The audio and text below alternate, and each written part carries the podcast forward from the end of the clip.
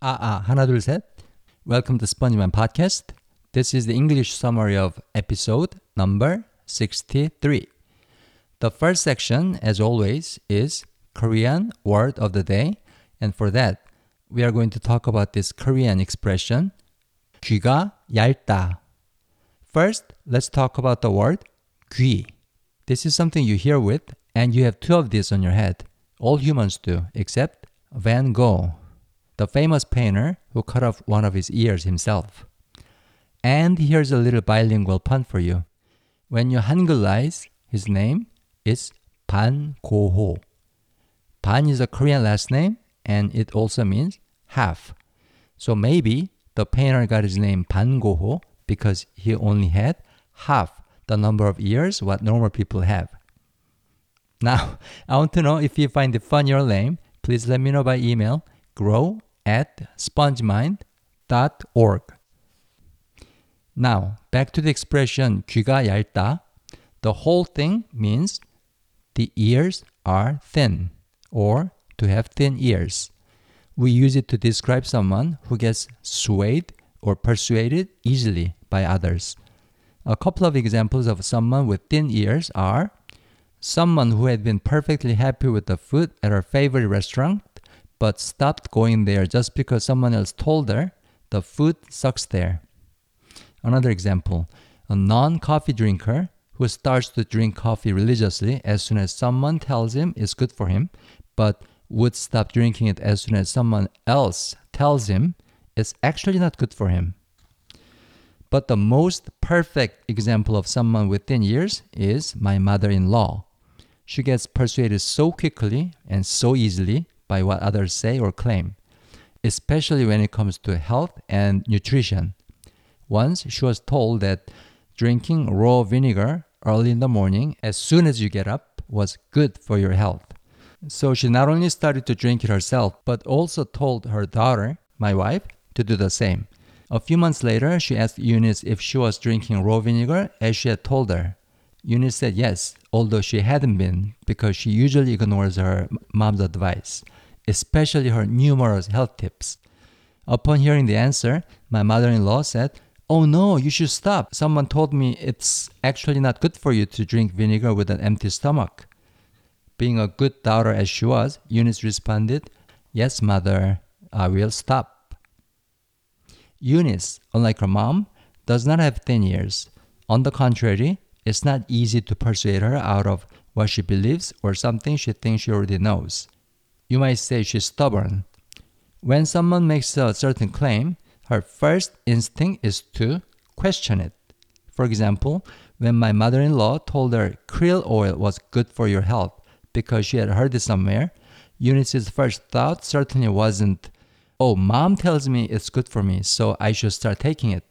No, her first thought was actually, oh no, what are whales going to eat now? My mom's going to devour all the krill in the ocean.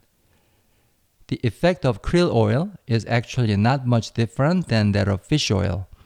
And my mother in law is already taking a lot of fish oil. Now she's taking krill oil on top of it. It's all a marketing gimmick.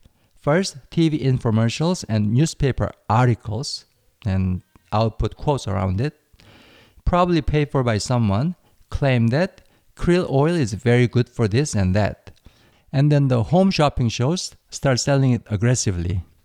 Once they run out of the stock they have, then they move on to another nutritional supplement. That's usually how it works, at least in Korea. Many Korean elderly are pretty gullible. They have thin ears. Eunice and I really want to talk about ourselves, but we can't help going back to our mom. It's as if the topic gravitates toward her. Once she got a burn on the top of her head, and her sister told her putting soju on it would make it heal. But of course, she believed it and started putting soju on the burn every day. The result? Serious hair loss because the hair roots in the area died completely because of it. Now, let's move on to the second segment. 재미있는 한국 이야기. A fun fact about Korea. Today, we talk about this Korean dish called 부대찌개. The word 부대 means a military unit, but the dish doesn't have a bunch of soldiers in it. Instead, it has all kinds of processed meat such as ham, sausages, and spam. It also has American canned beans, ramen noodle, chili powder, and water. It sometimes has cheese in it, but I don't think I actually have tried it myself. The word jjigae means a stew, and it's different from kuk in that it has less broth and more solid stuff in it. Jjigae is also shared by everyone at the table, while kuk is individually served. There is historical background behind this name. Right after the Korean War, people struggled a lot and had very little to eat. But the canned foods from US troops were more readily available, so they put these together in their own style and created a brand new dish. That's 부대찌개. Although war is a terrible thing, the birth of 부대찌개 wouldn't have been possible without the Korean War. There's a dish with almost the same historical background. It's called 꿀꿀이죽. It's a dish made of food scrap from US troops, pretty much the stuff from their trash cans, and barely edible. The American soldiers in Korea at the time probably never imagined that the canned foods they consumed every day without thinking would end up becoming a completely new dish in a completely foreign country. The American processed meat products must have been too fatty to the taste of the Korean people at the time, but they balanced it out by throwing in one magic ingredient kimchi. Plus, it had chili powder and broth, which Koreans are crazy about. Overall, it was a genius move. For the third segment of the episode, 깊은 얘기, deep talk, we continue to talk about the same topic, 성격, which means personality. Today's topic is specifically about the difference and the relationship between 성격 and 기분 which is translated to mood. 기분 changes very often, sometimes 10 times, 20 times a day. But 성격 rarely changes. It's almost an integral part of the person. We rarely see cases of the same person developing a new personality. But maybe I'm one of the exceptions because my personality did change. According to Eunice, I used to have a 까칠한 성격, a picky and irritable personality. But today, I have a 털털한 성격, I think. But Eunice says, although I got better, I haven't made enough progress to be called 털털하다. Last time, we discussed how your personality affects the quality of your life, but today we talk about how your mood affects it. I would argue the quality of mood is almost the same thing as the quality of life because, in the end, it's how you feel that determines if you're living a happy life or an unhappy one. So your mood is as important as your personality, perhaps even more so. What's interesting is that your kibun changes all the time. That means the quality of your life is not set in stone but changes from moment to moment. For some people, their kibun is 100% determined by external factors. Then it can be said their life is not in their hands. And then there are people who are able to manage and even improve their mood through their thoughts or behaviors. Then you can say their life is, to a large extent, in their hands, and the quality of their life is very high. I asked Eunice which determines her 기분 more, external events or herself. She says it's half and half.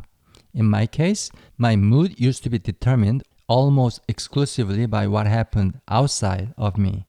But as of now, the influence I myself have over my own mood is getting stronger and stronger. Eunice isn't so happy about it because that means her influence over me is shrinking.